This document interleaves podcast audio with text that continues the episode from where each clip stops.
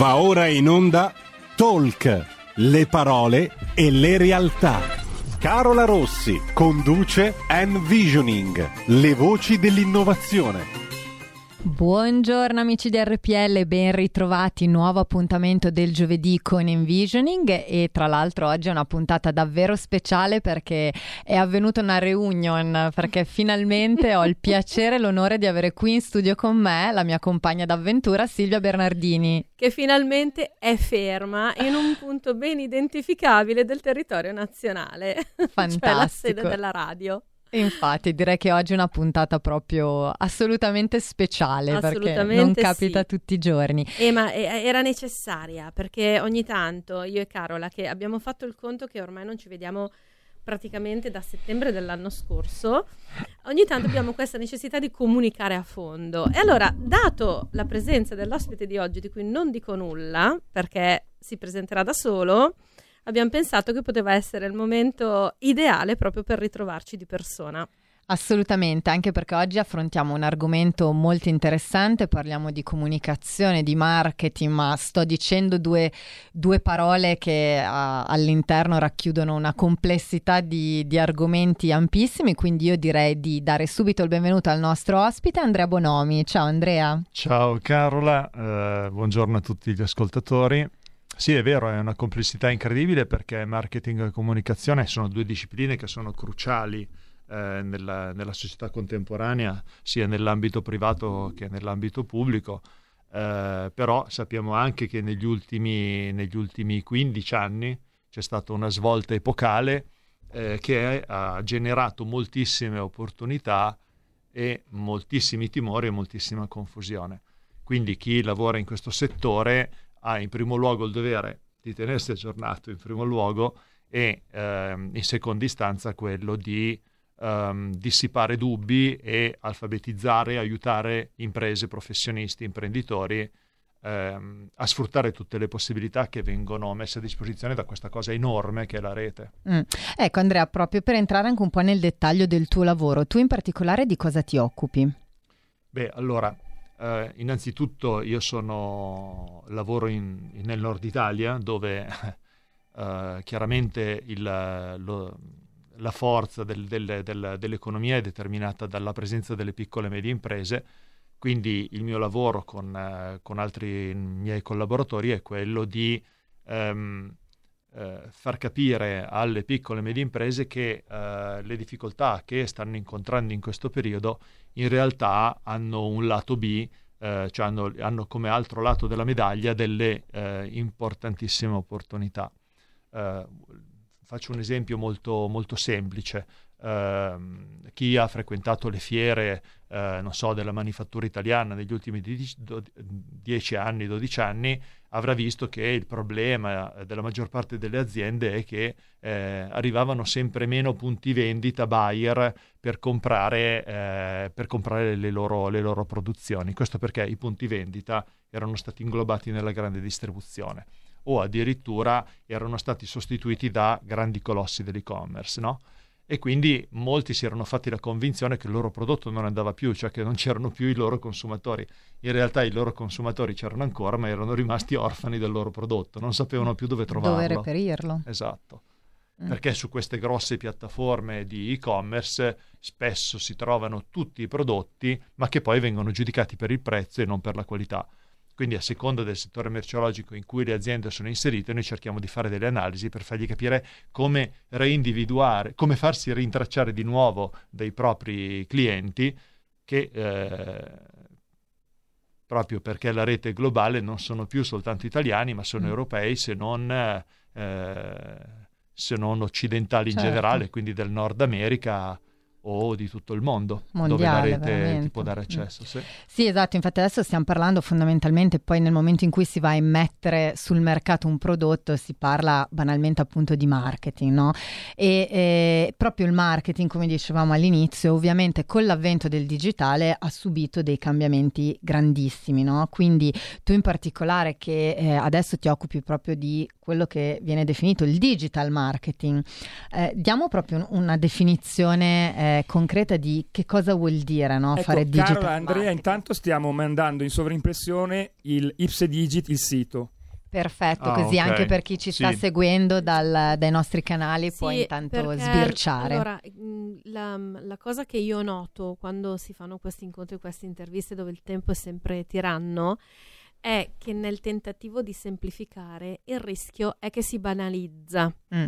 Invece vorrei proprio porre l'attenzione su alcune delle parole che proprio ha utilizzato Andrea, tipo il tracciare le persone, che non è così banale come Mm. il raccolgo il biglietto da visita e lo infilo in un faldone, cioè è proprio un'altra cosa. Un altro lavoro. Però molte volte eh, si, insomma, si rischia, per far capire quello di cui stiamo parlando, di utilizzare un linguaggio che poi di fatto depista completamente da quello che è l'attività e lo sforzo che fanno questi operatori. Mm, Esatto, esatto. Infatti, obiettivo di oggi è anche proprio quello, no? cercare di capire Anche con un usano gli, professionista. gli inglesismi, Eh, dobbiamo purtroppo proprio, n- dobbiamo non- proprio farlo. Non, non troverai parole italiane per tradurlo, no? Eh, Il digital marketing. Sì, in realtà il marketing, mm, il marketing è la disciplina che studia, diciamo, la relazione fra un prodotto e il suo mercato. Poi il mercato sono le persone e un Mm. prodotto è tale quando un oggetto viene apprezzato, cioè quando gli viene messo sopra un prezzo. A quel punto deve essere distribuito. Il digital marketing è sempre la stessa cosa, soltanto che sfrutta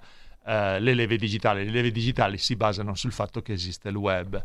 Ad ogni, ad ogni modo, ho sentito prima la parola, rimarcare la parola tracciare. È sopravvalutata la parola tracciare perché eh, in realtà eh, quando si parla di digital marketing bisogna tenere presente che il digital marketing è fatto in primo luogo da inbound marketing, cioè sono i, i consumatori stessi che si danno da fare per trovare ciò che gli serve per semplificarsi la vita, che può essere un blocco a sterzo piuttosto che la prenotazione di una vacanza, no? Quindi il, digita- il web in realtà non è altro che un flusso di necessità di persone, perché quando una persona apre un, eh, un, eh, non so, un motore di ricerca come può essere Google, mette delle query, cioè delle richieste, e il traffico web non è altro che la sommatoria di tutte queste richieste. Quindi un'azienda deve mettersi a disposizione per soddisfare queste richieste e conoscere bene soprattutto quelle che da persone sono diventate buyer personas. Cioè, Che cosa Person- significa? ok, le buyer personas in realtà, ecco, una grande differenza che, che- che- che è stata determinata dall'avvento del digitale, che poi in realtà eh, diciamo che questo studio mh, sulle buyer persona funzionava bene anche prima, che eh, quando si eh, sviluppa una strategia digitale non si sviluppa mai una strategia pensata per un target, cioè per una fetta di mercato indifferenziata eh, o modo so- con criteri sociodemografici. In realtà adesso si selezionano le buyer personas, perché?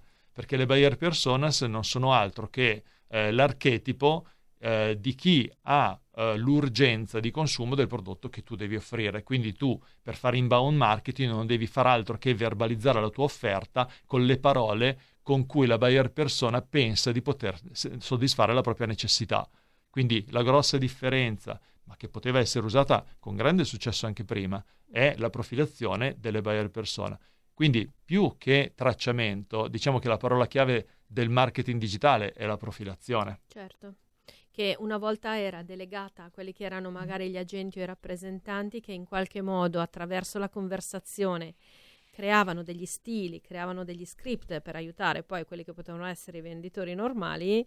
In realtà adesso tutto questo processo viene automatizzato o dai big data o dall'intelligenza artificiale o da altra tipologia di strumento. Se ho capito correttamente. Se non ho capito correttamente, mazzolami perché. Beh, allora, è vero che c'è l'intelligenza artificiale, però eh, c'è anche l'intelligenza di chi fa digital marketing Ok. e quindi per aiutare l'intelligenza artificiale ad arrivare subito al, eh, al, al suo obiettivo, cioè per far sì che le buyer persone arrivino subito al prodotto, queste buyer persone vanno intervistate con, Ok. eh, attraverso dei, dei framework di domande specifiche che sono dei veri e propri colloqui Dei clinici questionari. Dei questionari, sì, eh, con Mm. cui si, eh, si analizzano, eh, si, analizzano ehm, si analizza il vocabolario delle persone, no? Perché nel momento in cui tu conosci il vocabolario di una persona, conosci in che termini questa persona pensa e soprattutto eh, si racconta la propria, ri- la propria necessità. Mm.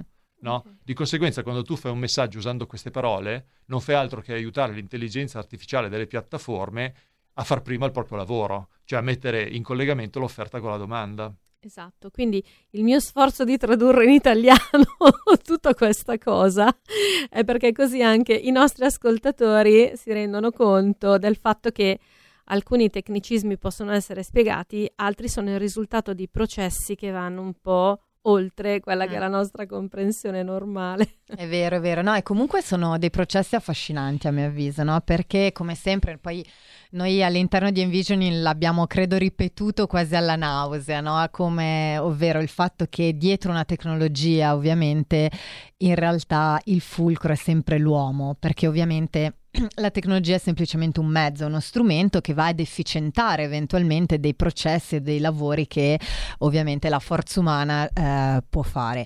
E questo lavoro, secondo me, di ricerca, anche di ascolto poi, no? Delle cosiddette buyer persona, perché tu di fatto ti rivolgi a quelli che poi dovrebbero essere i potenziali clienti di un servizio, di un prodotto e in primo luogo cerchi di entrare in relazione con loro, no? Quindi cerchi di capirli, di comprenderli e questo lo trovo davvero molto bello, cioè lo dico proprio anche in maniera molto, molto genuina perché trovo che sia un tipo di lavoro che di fatto deve essere affrontato in qualsiasi tipo di settore, perché comunque un po' la chiave, adesso provo a, a fare un paragone, poi magari Andrea anche tu in questo caso bloccami se, se, lo trovi troppo banale come esempio, però di fatto se pensiamo anche al, al negozio la bottega sotto casa, cioè comunque il tutto, il, il, successo di quel negozio parte dal modo in cui il titolare riesce a comprendere ed entrare anche in relazione con i propri clienti. A prescindere che venda bulloni, pane o, o servizi, no? Perché comunque la chiave sta lì.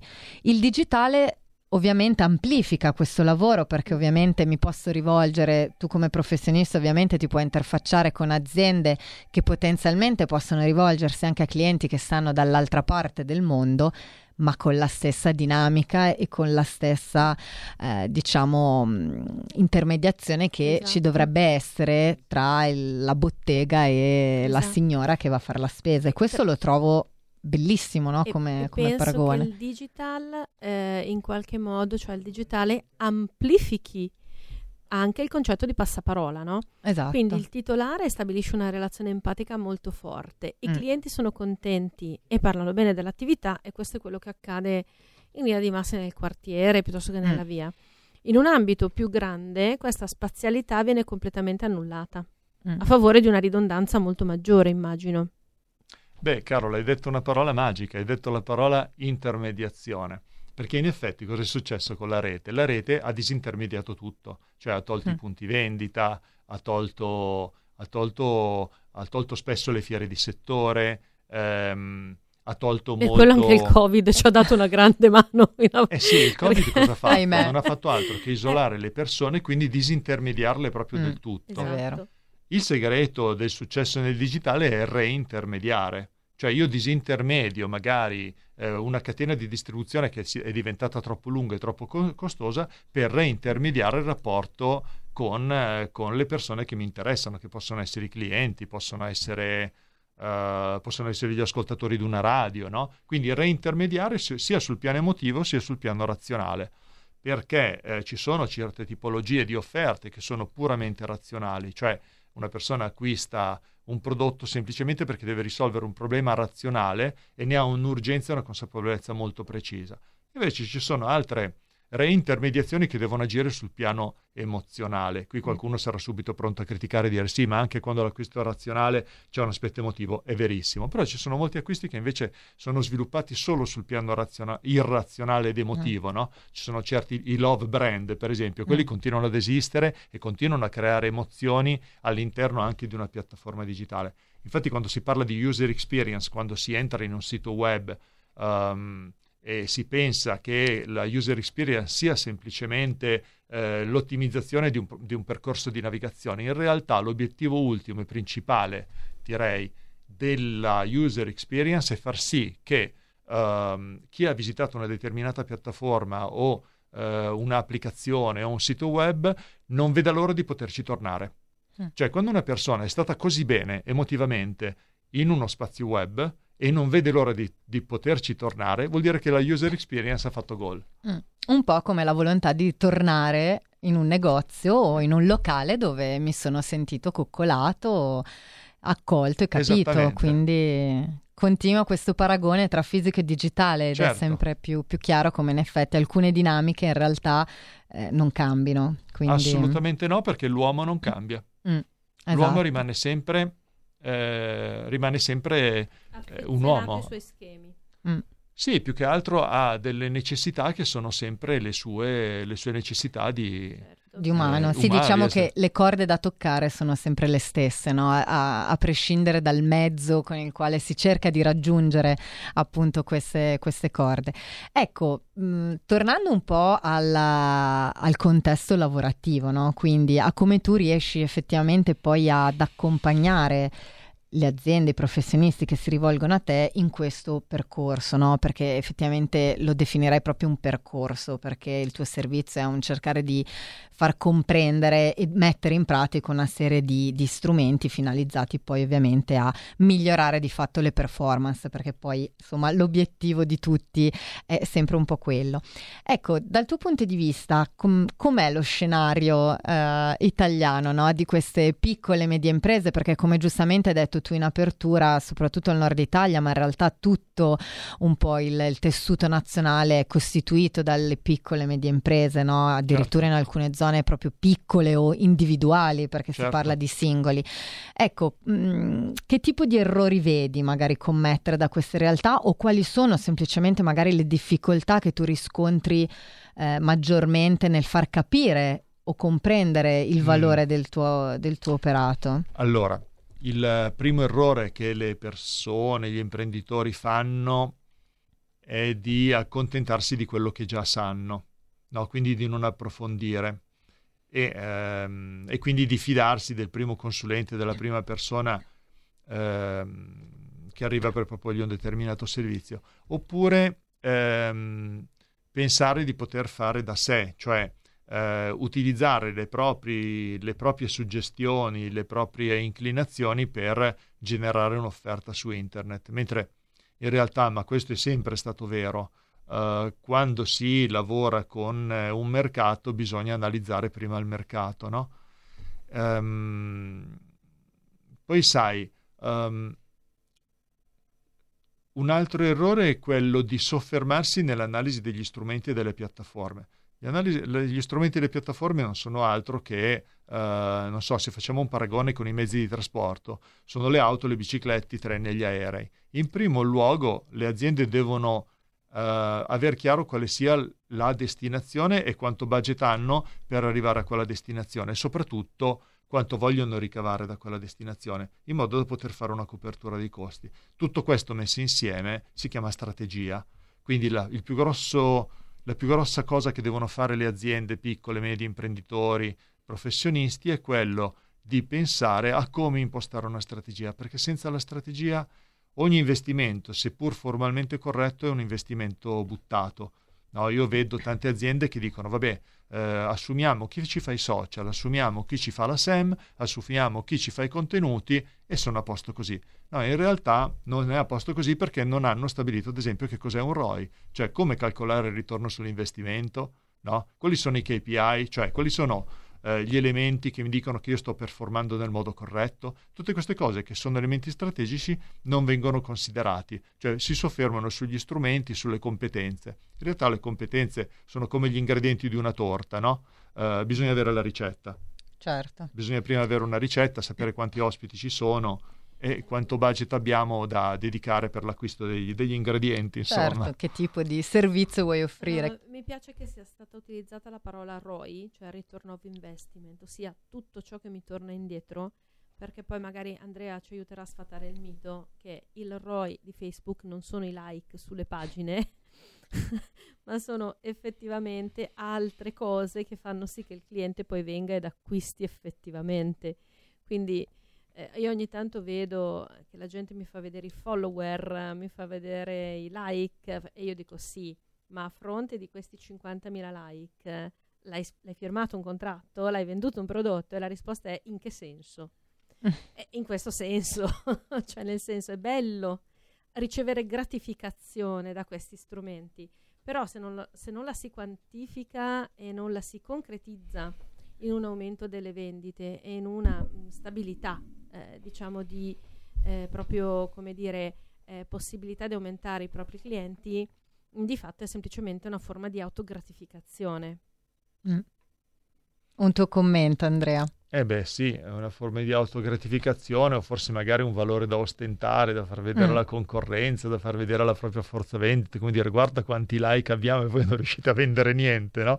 In realtà uno può benissimo vendere tantissimo tramite Facebook senza avendo pochissimi like. follower e pochissimi mm. like, perché, uh, perché magari il, le tracce che, che lasciano le buyer persone non sono sul quello che si chiama traffico generato spontaneamente, cioè organico della piattaforma Facebook, ma quello che viene veicolato tramite delle campagne sponsorizzate, che non vengono viste da tutti gli utenti di Facebook, ma soltanto dalle persone che corrispondono a determinati profili. Quindi il ROI misura in realtà a fronte di una spesa che io ho fatto su Facebook che cosa sono riuscito a spuntare in termini di mm. vendite, o di contratti o di anche semplicemente iscrizione ad una piattaforma, perché so che l'iscrizione, ogni tot iscrizione ad una piattaforma, io in percentuale posso ricavare determinati contatti, determinate vendite, quindi un tot di fatturato. No? Il ROI poi mette in relazione quanto speso eh, con, con, con, quello che io sono riuscito a, a spuntare in, in termini conteggiabili concreti, cioè quando le persone non si limitano a fare un click, un like, ma si rivelano, cioè ehm, addirittura chiedono delle cose alle aziende tramite una mail, un'iscrizione, scaricando un documento e quant'altro, se non addirittura comprando subito o ricomprando, no? Perché l'obiettivo è quello di far comprare, ricomprare e poi parlare bene, sempre quello, insomma, come dicevamo prima, il passaparola funziona anche sul web. Ass- assolutamente, assolutamente. Adesso, siccome ci stiamo avvicinando alla pausa pubblicitaria, ti lancio una domanda così ci puoi pensare anche durante il minuto di pausa. No, perché adesso appunto mi piacerebbe un po' con te entrare proprio un po' nel merito, no? Cioè anche capire, ovviamente non pretendiamo che tu ci faccia una consulenza in 20 minuti ovviamente eh, su, sul tuo lavoro, però capire un po' anche dal tuo punto di vista quali possono essere i passi certo. che effettivamente un professionista deve fare come basilari per cominciare diciamo a mettersi sulla strada corretta no? e per evitare come dicevi tu magari di riempirsi anche di talenti o di professionisti o consulenti validissimi ma che poi tutti messi insieme non concorrono a una strategia comune quindi magari in quel caso avremmo davvero una, una dispersione quindi ti lascio con questo pensiero Guarda metto subito fra parentesi subito. la cosa peggiore che può capitare è che ci provi poi dice non funziona basta non ci proverò mai più certo esatto infatti poi divent- nasce anche una frustrazione a mio avviso che poi diventa anche tossica no perché magari il professionista e l'azienda poi de- si autocensura Rifiuta. esatto sì. e decide di non far più niente e alla fine poi chi ne ha danno è solo lei quindi ci fermiamo per un minuto di pubblicità restate con noi perché ci risentiamo tra pochissimo Ciao, sono Filippo Nardi, sono italo-inglese e 30 anni fa ho scelto l'Italia come mio luogo del cuore, perché qui sto bene, mi sento a casa. Però, dopo 30 anni ci sono ancora tantissime cose che non capisco dell'Italia rispetto all'Inghilterra. E allora, cari nottamboli, vorrei parlarne con voi, conoscere la vostra opinione. Ogni venerdì dalle 21 a mezzanotte su RPL, la tua radio, con London Calling. Vi aspetto. Stay tuned sui nostri canali di RPL, la tua radio. Porta con te ovunque RPL la tua radio. Scarica l'applicazione per smartphone o tablet dal tuo store o dal sito radiorpl.it. Cosa aspetti?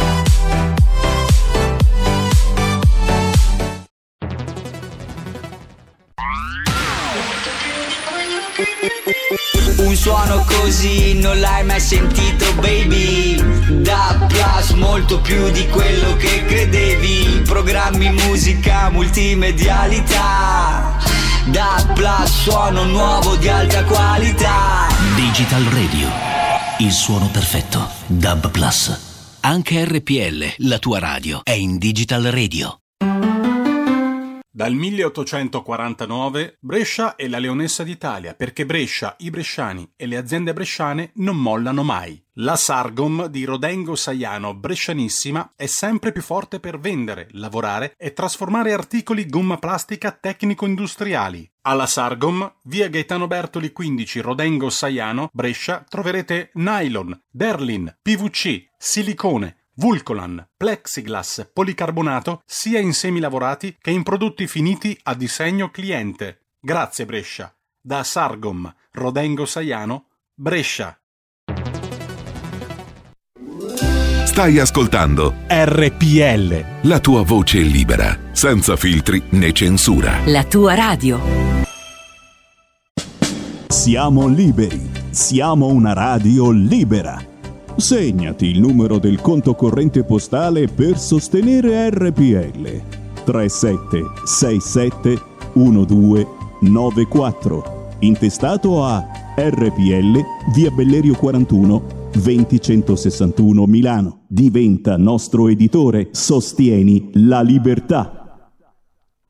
Rieccoci, siamo sempre in collegamento con Envisioning. Prima della pubblicità ho lanciato una domanda al nostro ospite Andrea, Bon- Andrea Bonomi che oggi ci sta un po' portando alla scoperta di, di questo mondo che è il digital marketing, no? E quindi soprattutto con lui stiamo cercando di capire le dinamiche e come funziona il digital marketing, no? Quindi anche per capire come le aziende e effettivamente possono sfruttare questa disciplina per migliorare di fatto le proprie performance, perché lo sappiamo, lo ripetiamo, l'obiettivo è sempre quello di vendere di più o meglio i nostri prodotti, i nostri servizi. La domanda era proprio di darci un po' un elenco, ovviamente non pretendiamo, come dicevamo, di avere la, la consulenza precisa, fatta e finita, anche perché non abbiamo, ahimè, i tempi, ma un po' un elenco di quali possono essere i principali pa- i passi base che qualsiasi azienda, qualsiasi professionista deve fare per cominciare questo percorso di sfruttamento, passami il termine, insomma, del digital marketing. Dunque, allora, quando eh, troviamo un'azienda che... eh, allora, normalmente un imprenditore vuole vedere i risultati. Cioè un imprenditore di solito non è una persona che si occupa di filosofia, una persona che a fronte di un'azione vuole vedere un risultato, no? Allora cosa facciamo? Quando troviamo un, un imprenditore che davvero non, non ha il tempo di capire, studiare, assecondarci nei percorsi formativi, formativi che potremmo fare, noi mettiamo in campo un, um, una strategia che gli porta immediatamente dei risultati e, eh, e, quindi gli fa acquisire fiducia, cioè gli fa abbattere le varie barriere, le varie, le varie mh, come si dice? Sì, ritrosia esatto, anche, no? le Sì, perché la, la classica paura è quanto mi costa, ok, ma quanto mi portano. Esatto, starò facendo la cosa giusta. Certo. Questo perché allora ogni azienda è inserita in un mercato e ogni mercato ha un, ha un percorso d'acquisto. Il percorso d'acquisto può essere più o meno lungo. Eh, le persone che immediatamente possono acquistare un prodotto sono quelle che sono già consapevoli del proprio bisogno, no? Sono quelle che sono below the funnel, si dice, cioè sono alla fine del loro percorso d'acquisto e già hanno un, una necessità impellente di quel prodotto. Quindi la prima cosa che gli facciamo è eh, individuare queste persone in rete e vendergli subito la cosa, vendergli subito il prodotto. Quando succede questa cosa, l'imprenditore prende fiducia, cioè ehm, è disponibile ad ascoltare anche altre dinamiche che eh, invece eh, portano all'azione di digital marketing in, mm, eh, in, in, punti del mercato un po' più a monte del, del percorso d'acquisto, quindi non immediatamente orientati al consumo e all'acquisto immediatamente. No? Quindi eh, è, un, è, un, è, un, framework che noi abbiamo chiamato Take Off Strategy Framework, cioè mm. Eh, per, per, è, è, quello che si adotta anche per le start-up, per esempio. Ecco. Cioè tu non ti basi sui risultati organici, sulla SEO, sull'indicizzazione perfetta di un sito, di un'offerta, ma vai subito direttamente sulle buyer persona che sono in alta temperatura di acquisto per vendergli una cosa, con delle pianificazioni mirate. No? Questo ti serve per acquisire anche quel guadagno che poi ti serve a risponsorizzare tutte le altre azioni. Questa è la prima cosa. Un'altra cosa, se invece l'imprenditore ha un pochino più tempo da dedicare o magari delega ad una persona che in azienda è, eh, è stata incaricata di questo ruolo, si fanno le ore di coaching. Cioè gli si dice, noi non ti facciamo le cose, ti insegniamo a farle. Nel momento in cui la persona inizia a, farla, a impararle facendole, eh, eh, Certo. learning by doing si dice eh, Certo. in inglese, acquisisce immediatamente fiducia perché i risultati li ottiene da sé. E i Mm. primi risultati non sono poi così difficili da ottenere, perché se un'azienda ha un prodotto che ha un, già un suo mercato a livello naturale, vuol dire che- e, e quindi può stare in piedi, nel web non può che migliorare la propria situazione. Certo. Ed è, ed è interessante questa prospettiva, a mio avviso, per due motivi. Innanzitutto ti fa capire come, nella maniera giusta, ottieni subito e aumenti subito. Eh, la cosa che ogni tanto manda in crash le aziende, per quello mm, che io ho potuto vedere, è che non avendo questo passaggio intermedio, eh, ha una difficoltà perché poi quando si esplode sul web e i clienti chiedono prodotti o chiedono servizi, se tu non hai lo staff pronto e preparato, comunque vai al collasso perché non riesci a rispondere in maniera ugualmente veloce all'aumentare del numero di domande. Mm. Quindi partire con una strategia base che ti fa capire come in breve tempo numeri, aumenti i tuoi numeri eh, ha senso, uno perché tu capisci primo che si può fare e due inizia a farti delle, dire, delle riflessioni su cosa succede se invece di 10 persone al giorno mi contattano 100 persone al giorno e come io mi metto a rispondere che credo che sia il motivo per cui dopo questa take off strategy come vedevamo prima dal sito ci sia anche tutto l'aspetto proprio strategico che impatterà sì sulla comunicazione sì sul web ma che necessariamente deve anche ba- mh, diciamo rivolgersi alla parte organizzativa interna dell'azienda o mi sbaglio? Certo, perché tu per, eh, per testare un mercato eh, puoi iniziare. Allora, la, la grande versatilità del, del- del digitale è che tu puoi fare degli area test, cioè tu puoi pianificare semplicemente sull'area di Milano e vedere che cosa succede, oppure sull'area di Milano e di Torino. E di conseguenza puoi già iniziare a, capire come funziona la tua strategia su un numero, su un bacino, fra virgolette, ristretto e di conseguenza vedere anche come reagisce la tua struttura in funzione di questo nuovo canale di, di domanda. Perché prima di portare l'azienda sul digitale bisogna viaggiare, a parte che non è necessario portarla tutta sul digitale, cioè non, non l'ha stabilito Ecco, nessuno. Questa era l'altra domanda che io avrei fatto. Perché se io ho 10 prodotti o 10 servizi, non è che ho l'obbligo di fare, come dire, tutto subito. Proprio perché posso profilare, posso partire da quel prodotto, da quel servizio che per me è più importante, oppure da quel fanalino di coda che devo capire se voglio veramente spingere perché ha un senso o se è soltanto una mia idea che poi mi resterà lì un attimino abbandonata e fare proprio delle prove. Delle prove che mirano a capire uno come il mercato risponde a quello che io ho in testa e due a, eh, che mi aiutano a strutturarmi perché giustamente prima parto magari dal bacino di Milano oppure per non rischiare troppo parto da un bacino un pochino più esterno, un pochino più piccolo, vedo come si risponde, vedo come reagisce lo staff e poi da lì man mano implemento aumento oppure semplicemente metto da lato perché magari ci saranno tempi migliori e mi concentro su un altro pezzettino della mia azienda. Esatto, tu puoi per esempio, eh, se non vuoi entrare in difficoltà, in conflitto con la tua distribuzione tradizionale, puoi aprire una nuova, un, un nuovo ramo d'azienda oppure generare una nuova collezione che non ha nulla a che fare con la distribuzione tradizionale iniziare a distribuire quella, per esempio con un e-commerce. E così inizi a capire quali sono le dinamiche che puoi sfruttare e con quali risultati.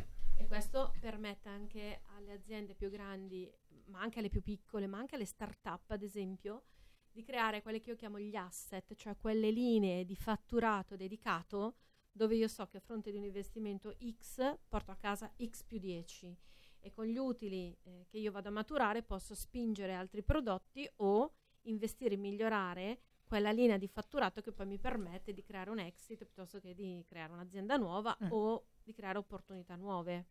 E ti dirò di più, eh, siccome i mercati sono in continua evoluzione e anche eh, mercati intesi anche come eh, canali distributivi, eh, bisogna sempre in un'azienda avere un piano B se non addirittura anche un piano C.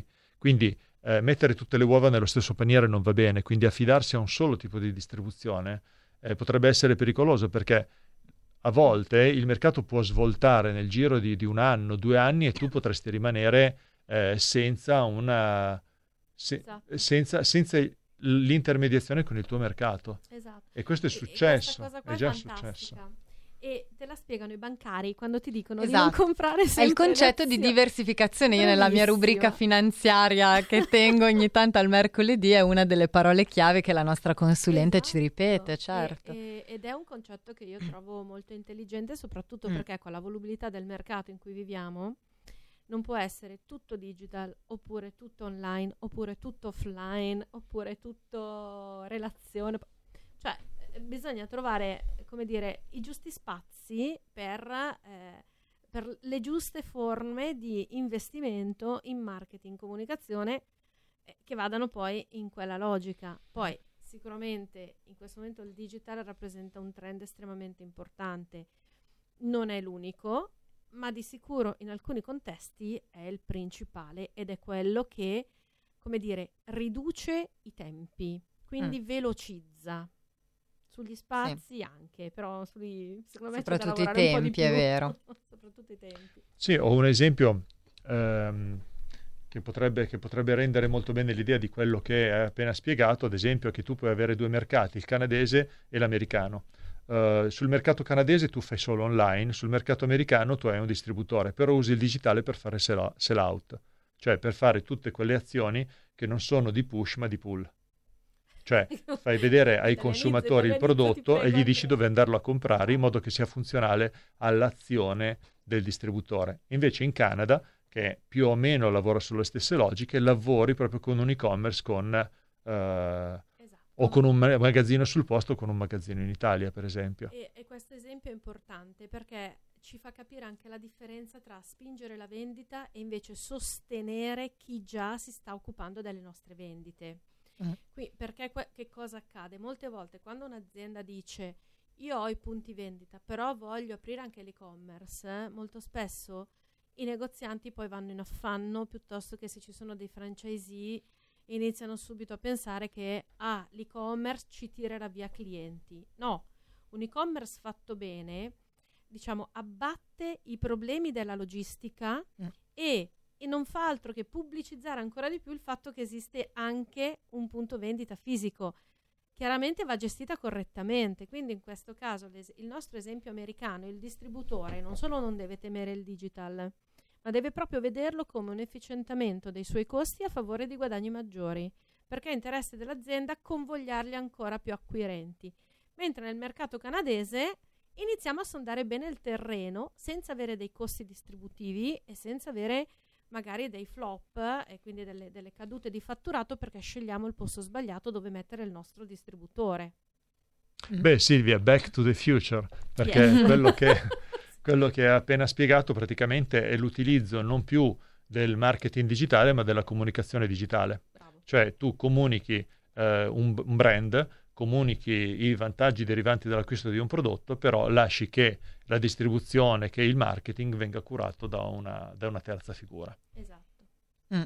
Ecco, hai, parlato- hai citato un'altra parola chiave, no? la comunicazione, perché poi tra l'altro spesso eh, si soffre un po' di confusione no? tra quelli che sono gli ambiti di competenza della comunicazione e quelli del marketing. no? Pensiamo spesso, soprattutto nelle grandi aziende, anzi oserei dire anche nelle grandi aziende, spesso i, di- i dipartimenti sono uniti, no? il responsabile marketing e anche il responsabile comunicazione. Questo io poi, insomma, avendo studiato comunicazione la, la trovo da sempre un po' una distonia, no? perché comunque le logiche del, del marketing no? e, de- e della comunicazione non sempre conciliano, no? perché hanno obiettivi e finalità anche diverse che possono compensarsi, ma che spesso viaggiano su binari separati. Quindi ecco, una riflessione anche su questo punto mi, mi Certo. piacerebbe averla da te, Andrea. Beh, innanzitutto sono linguaggi diversi quelli del marketing e quelli della comunicazione, perché il linguaggio della comunicazione è quello che va sul- sull'acquirente, che può essere ehm, l'acquirente finale nel caso di un prodotto destinato al consumer oppure a, al- a- a chi poi dovrà rivenderlo. no?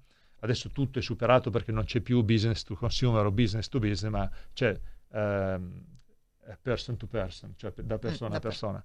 Eh, ad ogni modo, eh, il- la comunicazione è una delle leve del marketing, perché come, come sai, il marketing è fatto dalle 4P, no? il prodotto, la promozione, il prezzo e il point of purchase, cioè la distribuzione. La comunicazione è molto a sé perché deve parlare un linguaggio che non è quello né delle vendite né un linguaggio commerciale rivolto alla distribuzione, no? Sono proprio competenze molto diverse. Mm. Infatti una volta, quando le cose eh, al tempo degli eroi, no? negli anni 70 e 80, c'erano le agenzie di comunicazione, cioè Esatto. cioè c'erano Le signore le agenzie. signore agenzie di comunicazione che non facevano marketing, il marketing lo facevano le imprese, no?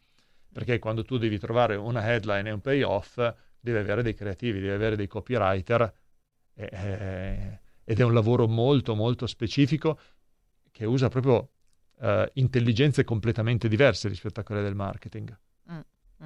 E questa è anche un'altra riflessione su cui invito appunto anche magari se ci fosse qualcuno all'ascolto che è un professionista o, un imprenditore, è una riflessione importante secondo me da tenere a bada, no? anche in quell'ottica di strategia di cui parlavamo all'inizio, no? quindi quando dobbiamo capire dove vogliamo andare, che cosa vogliamo ottenere, ecco anche pensare come gestire due aspetti così delicati e allo stesso tempo così importanti a supporto del business è fondamentale no? nell'ottica proprio di strategia.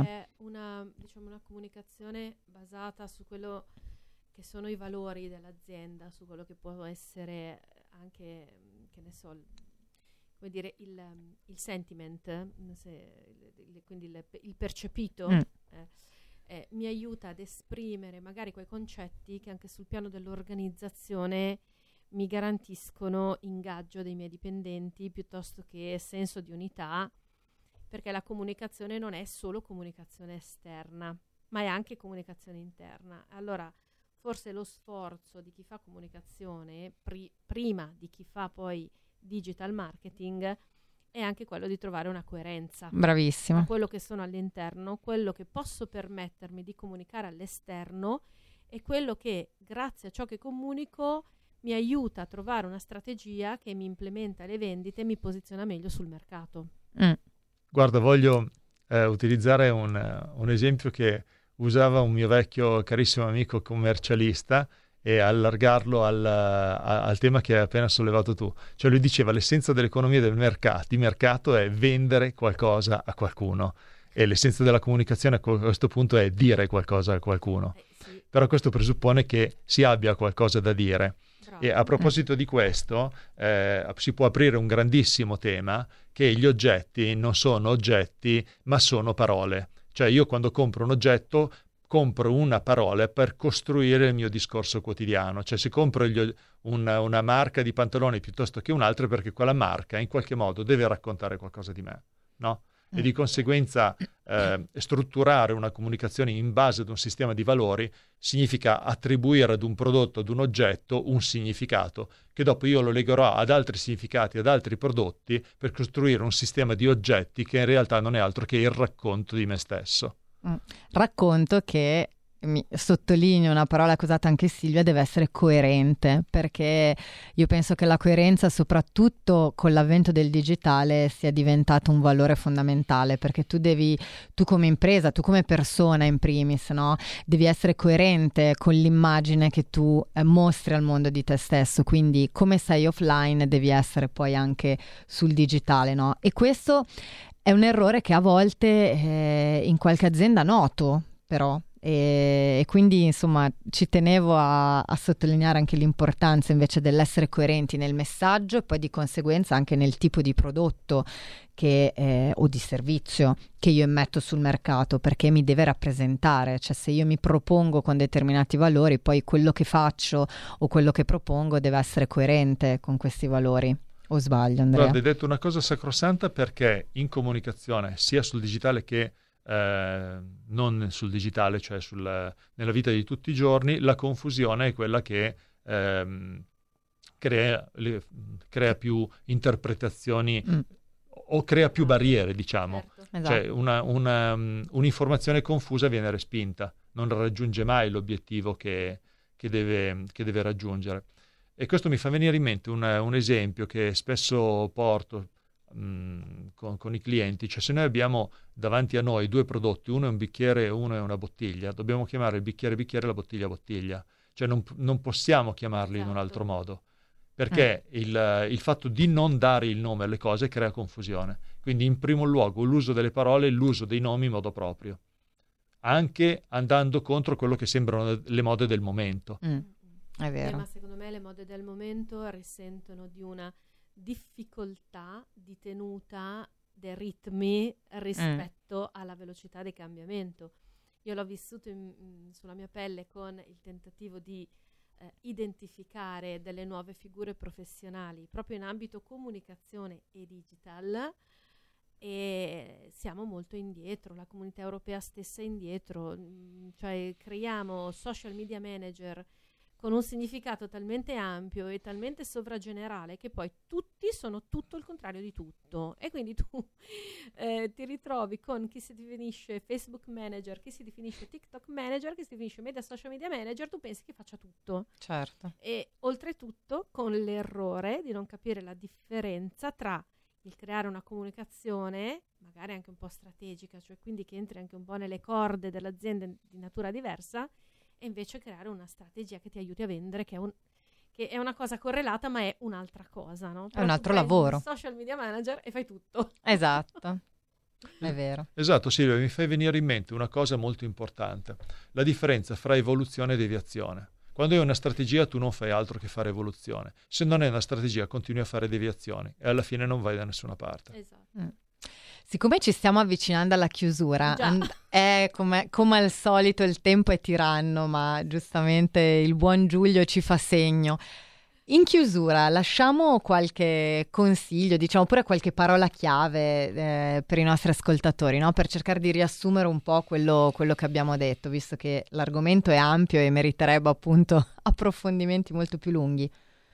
Ma allora, eh, io chiuderei con questa cosa. La, la storia del- dell'Occidente è una storia di innovazioni.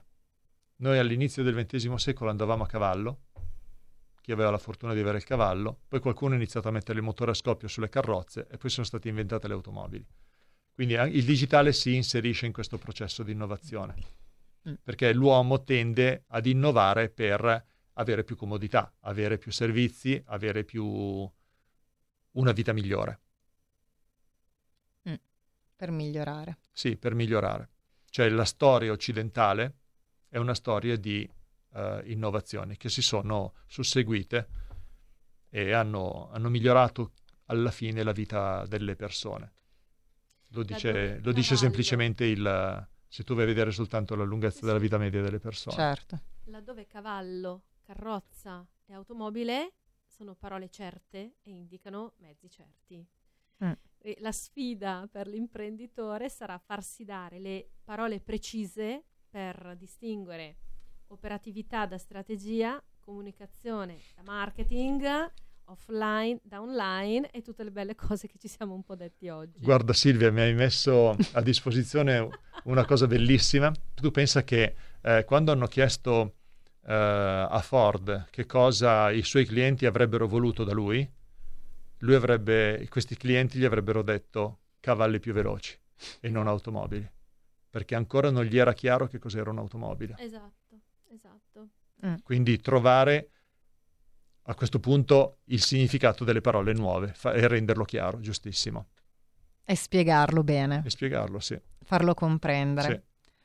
Beh, che dire, direi che abbiamo chiuso in bellezza Andrea con questo, con questo riassunto. No, io ti ringrazio tantissimo tra l'altro per, per il tempo che ci hai dedicato, Grazie per essere stato qui con noi perché credo sia stato un, un assaggio di, di quello che significa operare in questo, in questo settore, in questo mondo e abbiamo visto soprattutto quali sono diciamo i, i fondamentali a cui prestare attenzione. Quindi invito magari anche chi ci sta ascoltando ad andare a curiosare eventualmente sul, sul tuo sito per, per approfondire un po' il sito è, è tutto latino in realtà perché è ipse trattino alto del meno digit.com quindi direi che Beh, la linguistica regna oggi. assolutamente e non si lamentino i nostri ascoltatori che abbiamo cercato di tradurre tutto il più possibile.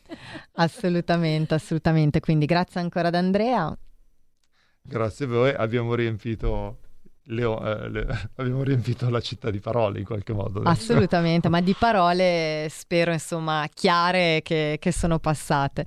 Silvia, che dire, grazie mille anche a te, soprattutto per essere venuta qui in studio con noi, davvero un piacere. Prossima abisso, poi Ma non in- sappiamo più dove sarò. La settimana prossima. Infatti, infatti, due settimane di fila sono emozionata, poi mi, mi- mi aspetto di non vederti per mesi. Quindi grazie anche a te, grazie ovviamente a tutti gli ascoltatori che sono stati qui con noi. Vi diamo ovviamente come sempre appuntamento a settimana prossima e vi auguriamo una splendida giornata. Ciao a tutti. Buona giornata. Grazie. Avete ascoltato Envisioning, le voci dell'innovazione.